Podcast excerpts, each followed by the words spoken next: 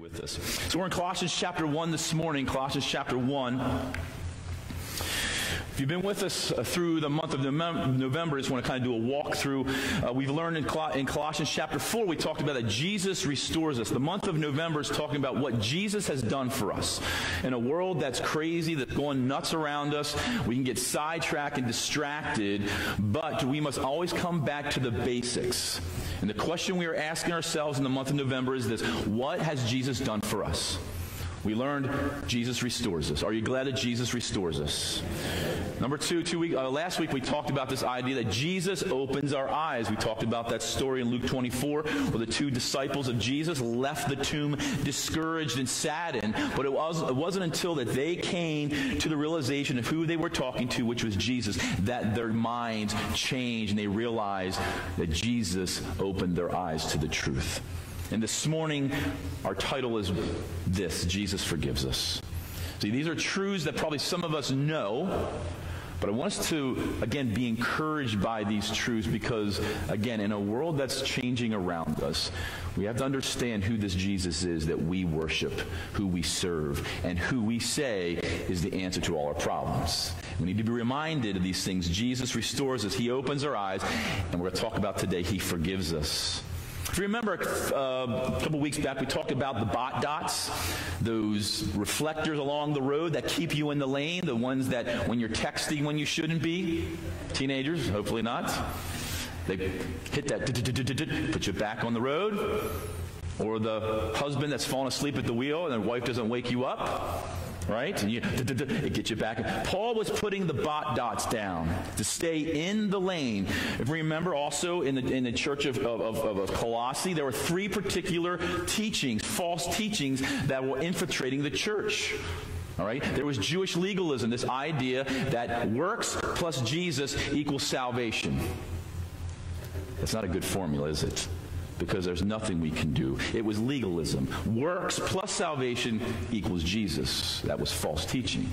Then we had Gnostic mysticism, this idea that knowledge was everything and God created Jesus as a deity, just a bunch of wacky beliefs. But again, this was a, a belief that was infiltrating the church that many Christians were starting to follow. And then lastly was this idea of religious asceticism, this idea that you would put aside certain pleasures of life to add to your that you were showing how well you were saved and how good you were doing with God. We understand salvation is what? Through Christ alone. Through Christ alone. So it appears we understand the book of Colossians that the Christians there were saying that, or the, the, the teachings that were coming into the church were saying Christ isn't enough. Christ is not enough. Because there's some kind of untapped mystery, there, there's some kind of hidden knowledge that's necessary for us to claim to understand salvation. Aren't you glad that Jesus is enough? And he was enough for salvation. When I say the word rescue, you probably have some kind of emotion uh, maybe in your heart when you when you watch a rescue happen on television or you hear about a rescue that happened at the beach Maybe you were an individual who was saved and rescued from a body of water, maybe in a pool, maybe in the ocean. Maybe you were rescued from a burning building. And the story behind that is just amazing. Or maybe you were lost in the woods. It really was your backyard, but you didn't know it. But no, you were lost in the woods and someone rescued you. I want you to keep that word rescue in your mind for a moment. My brother, back in 1993, got a, an award through, the, uh, through Lancaster City uh, because he rescued a five year old boy from the Conestoga Creek in Lancaster. Creek, creek, whatever you're from, that's what, how I say it. He was driving through Lancaster, and there's if you've ever been to Lancaster, you've at some point crossed the Conestoga Creek. At some point, it's very, very narrow, and at some point, it's as wide as this sanctuary. So he was driving his car, and from my grandparents to my our house, and about 10 minute drive. And at some point, the Conestoga Creek and this road parallels with each other. So he's driving, he's looking out to the distance, and he's seen a struggle out in this creek. So he quick pulled alongside the road, jumped out of his car, and went. Here's this five year old boy struggling in the creek with his grandfather face down into the water. And what to come to find out, unfortunately, this grandfather was fishing with his grandson, collapsed into the water, died of a heart attack. But my brother went in, grabbed the boy, pulled him back on the ground. and saved and saved him. So he received this accommodation. He rescued this boy who was in unbelievable. He was in dire straits. He was in harm's way. I want us to look at Colossians 1. We'll look at verses 11 through 14. We, as humanity, as creations of God, because of our sin, we were in that same situation in our sin. Let's, let's look at verse 11 being strengthened with all power according to his glorious might, for all endurance and patience with joy, giving thanks to the Father who has qualified you. I want you to underline that. We're going to come back and talk to that word, talk about that word, qualified you to share in the inheritance of the saints of light. He has delivered us, circle the word delivered, delivered us from the domain of darkness and transferred us. We're going to look at that word transferred here as well. Transferred us into the kingdom of his beloved Son, in whom we have redemption, the forgiveness of sin. See, the language here is very, very clear. So think of the word rescue. You'll see the word here the, on the screen. Rescue. Rescue happened the moment that, that conflict at the cross. Satan and victorious Jesus hanging on the cross, bearing the sin of humanity, past, present, and future, on the cross. And Jesus redeemed us. He rescued us. He delivered us. His substitutionary death on the cross by satisfying the wrath of God, that we would not have to take the place and bear what is our deserving place. Jesus took that for us. He rescued us. That was the moment of our rescue. You glad for that? We were all flailing in the water of sin, trying to get a breath. But Jesus came down and he grabbed us and he rescued us. You remember the day that happened for you? Remember the day that happened for you? Let's look at the word qualified. The text there says, Give thanks to the Father who has qualified you. That word qualified there in the Greek means to make sufficient, to make adequate. See, being qualified, we are partakers of the inheritance. God has provided an inheritance through his death, burial, and resurrection.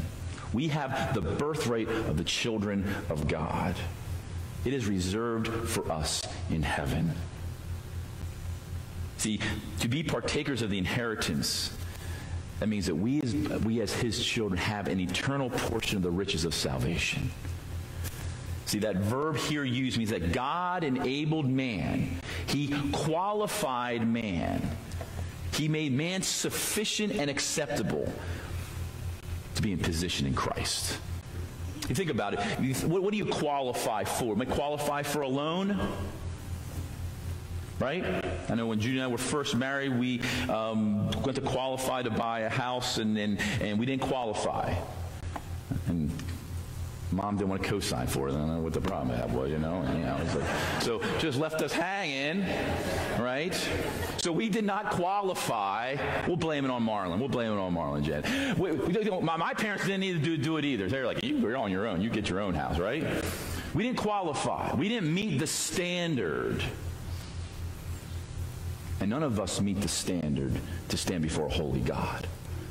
But Jesus here says, He has qualified you. He delivered us from danger. He now broke all the standards, said, Listen, I know, here's what you need to stand before God. I qualify you because of what I did on the cross.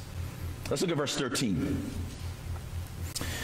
He has delivered us from the domain of darkness. I want to look at those, those, those words there. Delivered, rescued us from danger. Again, the, the, the question is, it's very serious danger. It's death-worthy danger. You are going to be in trouble if you stay in this, this, this, this region or this area. Talking about our sin. Look at domain of darkness.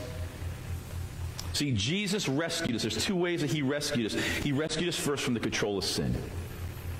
Do you understand that we that know Jesus Christ as our personal Lord and Savior do not need to be controlled by sin anymore? Do you understand? We have that power.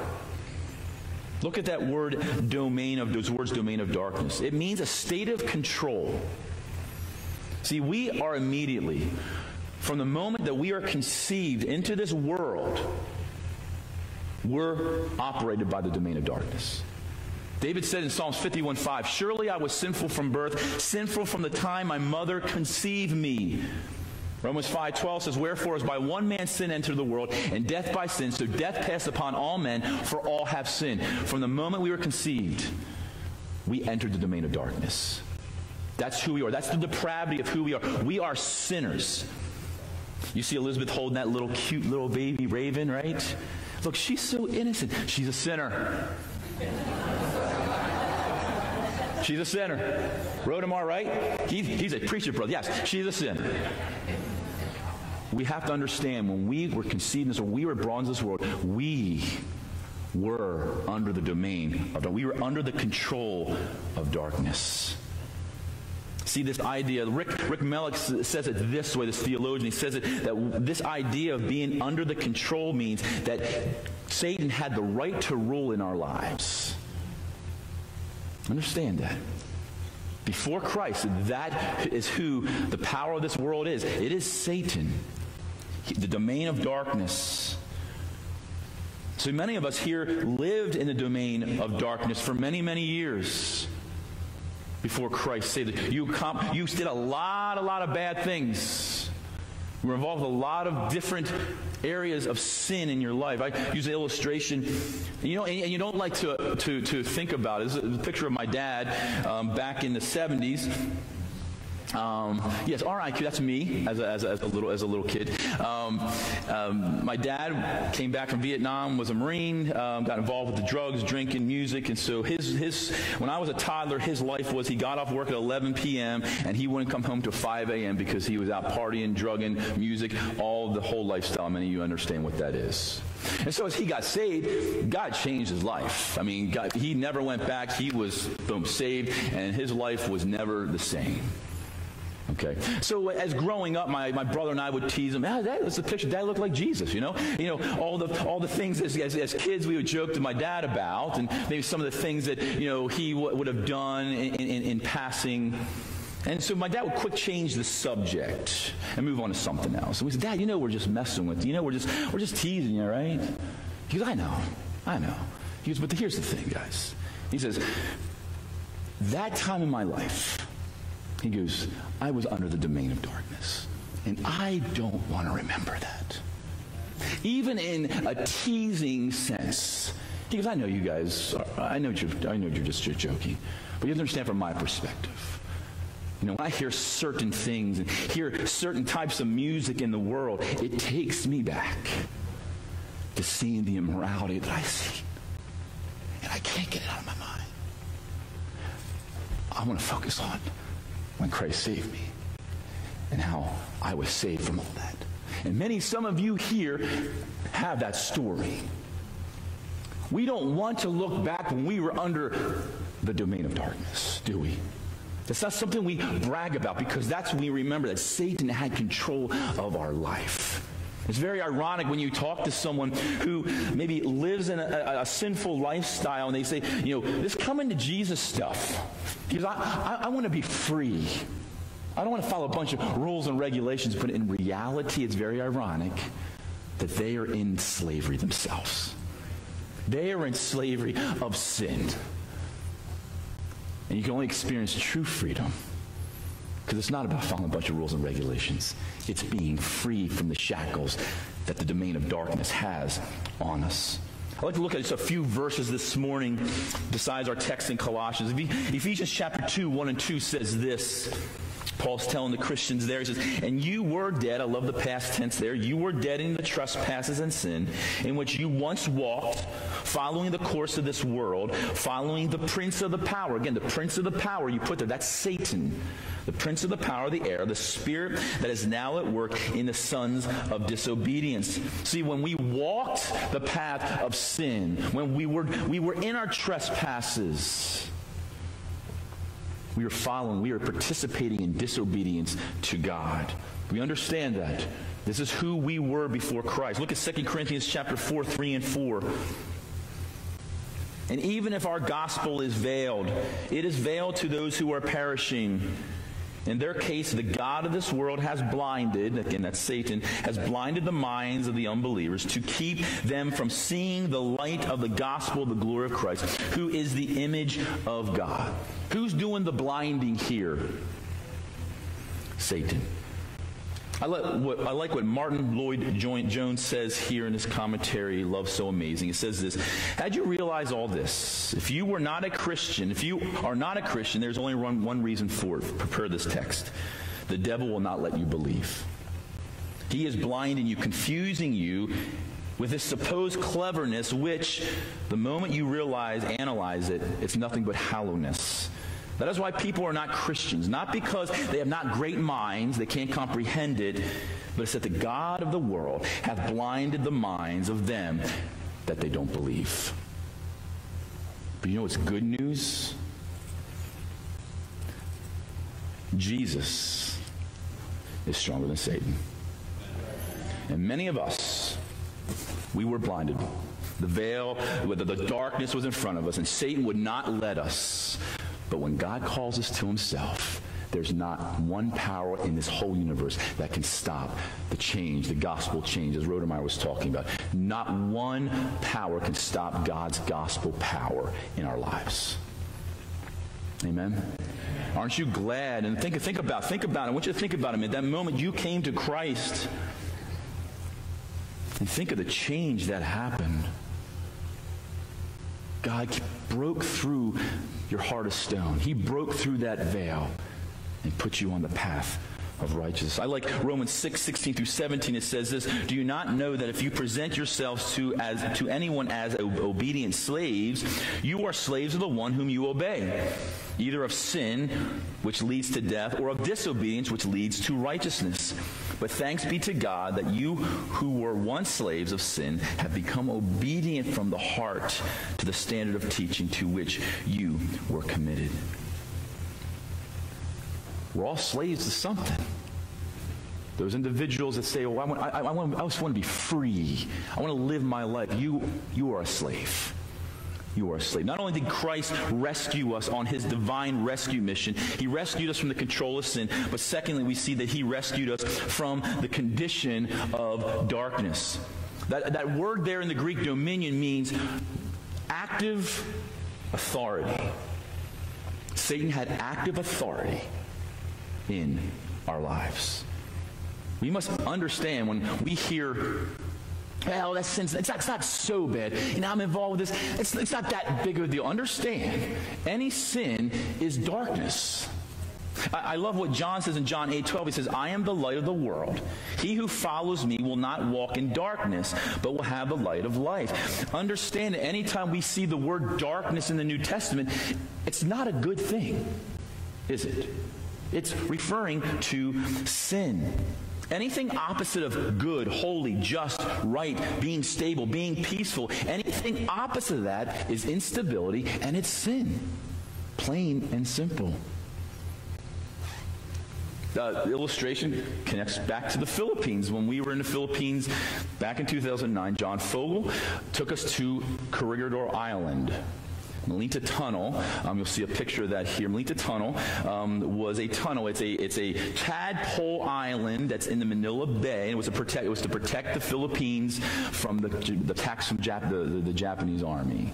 Of course, we know General MacArthur was very heavy in his, his uh, influence, and this was a, a, a, mountain that literally had a thousand bed hospitals, the hospital beds in this mountain offices, everything, bunkers. I mean, this was amazing to see this. And so as we walked through here, we went down through some little tunnels. We were down, I guess I was kind of in the basement of a tunnel. I don't know. We were underneath the tunnel, which was a little freaky. So we had our headlamps on, and we, the, the, the, our guide said, "Okay, turn your lights off." So we did. I'm going to tell you, pitch dark, like I have never ever experienced. Pitch dark. And then the guide said, Oh, my light broke. you better be messing with me because that was scaring me to death. I would have run right into a brick wall, but I was at least trying to get out of there. See, that's the darkness in which we lived in before Christ. If you can't just have a little bit of darkness. Darkness is dark, it, it, it's sin. But you know what's even more interesting about this rescue mission that God took us? He brought us out of the control of sin. He brought us out of the darkness, but He did it for individuals that don't even love Him. What's Romans 3 say? No, there's no one who does good. There's not even one. There's, we, we didn't want to be with God. We didn't like God. Look at Hebrews 2, 14 through 15. It says this Since therefore the children share in flesh and blood, he himself likewise took, partook of the same things, and through death he might destroy the one who has the power of death, that is the devil, and deliver all those who, through fear of death, were subject to lifelong slavery. In this text, the, the, the, the, intimidators of Colossae were trying to make these young believers, these new Christians, think that they still were lacking something. Even though they had Christ, they had salvation, they were still being, hey, listen, there's still something more to add to our salvation. And we say to that, no, there's not. There is not. Jesus' mission was accomplished, it was finished at the cross for all. There's nothing more to be added. He rescued us from the control of sin. We don't need to be controlled by sin. We shouldn't be controlled by sin anymore when we submit ourselves to God each and every day. We don't need to live in the realm of darkness anymore when we have the power of Christ within us. Christian, think about it. Do you understand the reality of being rescued from the grip of sin? I think sometimes we, we grow up in the church, we're in the church, we, we hear message upon message, and we're in our Bible studies, we do this thing, and Christianity becomes become sometimes apathetic. We sit back and understand what Christ did for us. He forgives us. And we're going to get to that in a moment. Understand the transaction that was made to guarantees our salvation, that guarantees our future home. Understand the transaction? So how did he do this? How did he go about rescues? What, he, what did he do when he rescued us? Well, here's what he did. Here's the other word I want you to think about. He transferred us. He transferred us. Now, that word there, it, it, it's the same meaning as we would understand today. That word transferred means to cause a change of state. Calls us change of state. Look at verse 13. He has delivered us from the domain of darkness and transferred us to the kingdom of his beloved Son. Where did he transfer us to? The kingdom of his Son, the kingdom of God. See, this rescue from the realm of darkness, it wasn't just to some obscure place. Well, I'm going to I'm delivering them, I'm transferring them, but I'm, they're going to be here, and I'll, I'll, I'll figure out what I'm going to do with them later. No, what does it say he did? He doesn't put us in some vacuum. He puts us in the kingdom of his Son. Understand who we are in Christ? And it goes back, I think Pastor Frank spoke on that a few weeks ago. Who are we in Christ? We are joint heirs. We will rule and reign with him someday in the millennial kingdom. That's who we are. He doesn't just put us in this little corner. Like, All right, well, okay, yeah, just, just stay here. Let me figure out what I'm going to do. Let me figure out where I'm going to transfer you to. You, you, you always hate those calls where you're transferred. You know, you're in that, that, that, that transfer stage like, transfer this person, this person. God doesn't do that. He says, listen, boom, you are in my kingdom. Have you ever transferred to a university, a different college, a different school where you take transcripts and you are doing the transferring? But what's great about this particular word and the action that it's telling us is that we do none of the transferring here. It is God. Boom. And you're here. Aren't you glad for that this morning? God does all the work. God, God transferred you I like what Curtis Vaughan said here. The kingdom of Christ is the sovereign rule of the Lord Christ over human hearts. He now, because of him transferring us, he now has authority in our life. Not Satan. Jesus Christ has the authority in our life. So let me ask you, how is it possible for God to transfer us this way? Okay, we're trying to use some human analogy here. I think it's worked for me this week. Okay, so how does this transfer happen? What did he do? Well, if we've been saved for any amount of time, we, we know what the words are, but we need to remind ourselves of this transaction. He redeemed us and he forgives us. Now, redeeming, let's look at the word redemption. It's that buying back from the slave market. It's the picture of being, we are put on the slave blocks. In ancient times, slaves were put on a slave, slave block, and people would come and buy them and purchase them. What Jesus did for us, this picture of redemption, is He bought us and He freed us. He bought us with the price and freed us from the bondage of slavery, bondage of sin. See, Jesus became sin for us. So when that transaction happened, he bought us, he redeemed us, and says, You're free. You're no longer slaves, but you're free. The second word we want to look at is forgiveness. To the forgiveness of sin. In whom we have redemption, the forgiveness of sin. That word forgiveness there, I don't know about you. Uh, I, I struggle with that word. Not that I don't understand it, but really truly believing it of what Christ did for us when he forgave us. He just didn't just whitewash it where you can kind of still see it. He erased our sin. Uh, there's two passages of scripture I'd love for you to just jot down. They're great encouragement for me. Psalms 103, 11 and 12 tells us this For as high as the heavens are above the earth, so great is the steadfast love towards those who fear him. As far as the east is from the west, so far does he remove. That Hebrew word there, remove, means to become far, to become distant. He removes our transgression from us. East, west does not touch. There's a distance. It is removed. And I love what the, the writer of Hebrews says in Hebrews 10 17. Says this I will remember their sin and their lawless deeds no more. Now, for those who have been rescued from the domain of darkness, we've been transferred into an active kingdom where Christ is sovereignly ruling in our life. We no longer are slaves. You have been forgiven. Remember, the, the church of Colossae was being taught this is all that has happened, but you still need to do more. Aren't you glad we don't have to do more?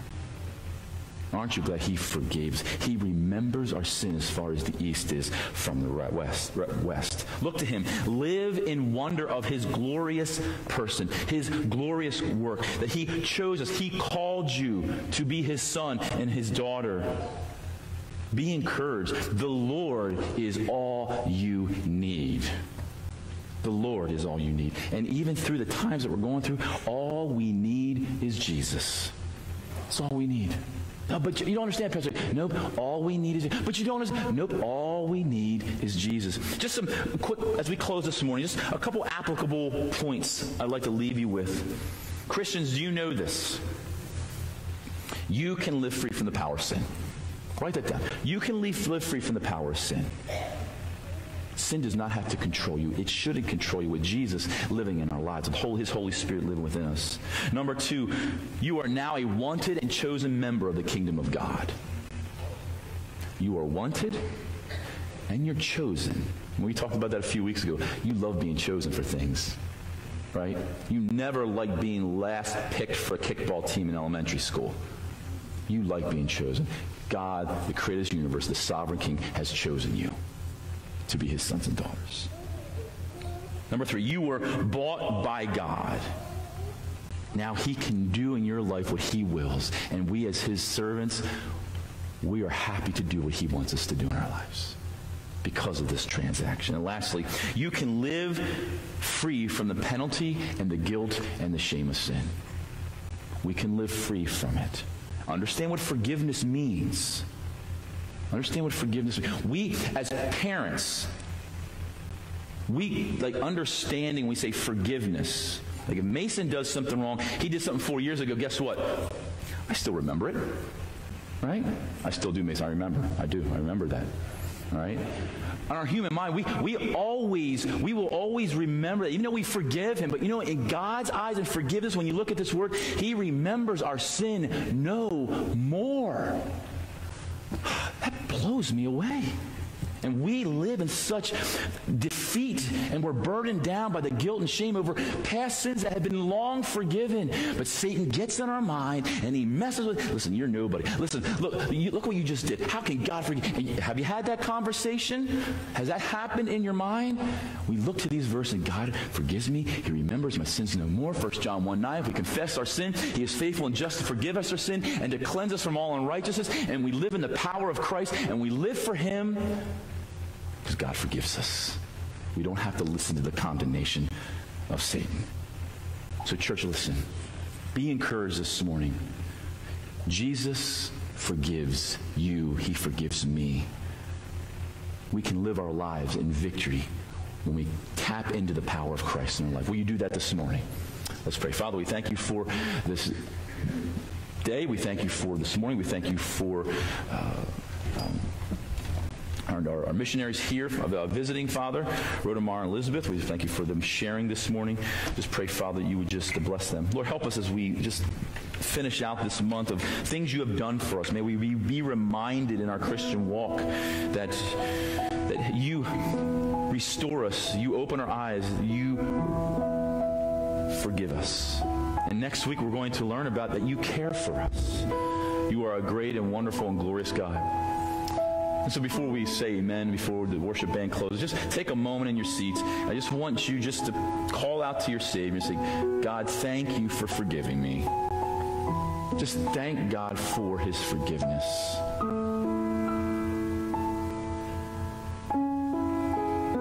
Father, thank you again for all you are and you mean to us. I am so grateful, Father, that we you took care of everything at the cross. There's nothing needs to be added. It is finished. Cross, it is done. Thank you for dying for us and for saving us. In your precious name, amen. Let's all stand up and let's sing a chorus. Praise the Father, praise the Son.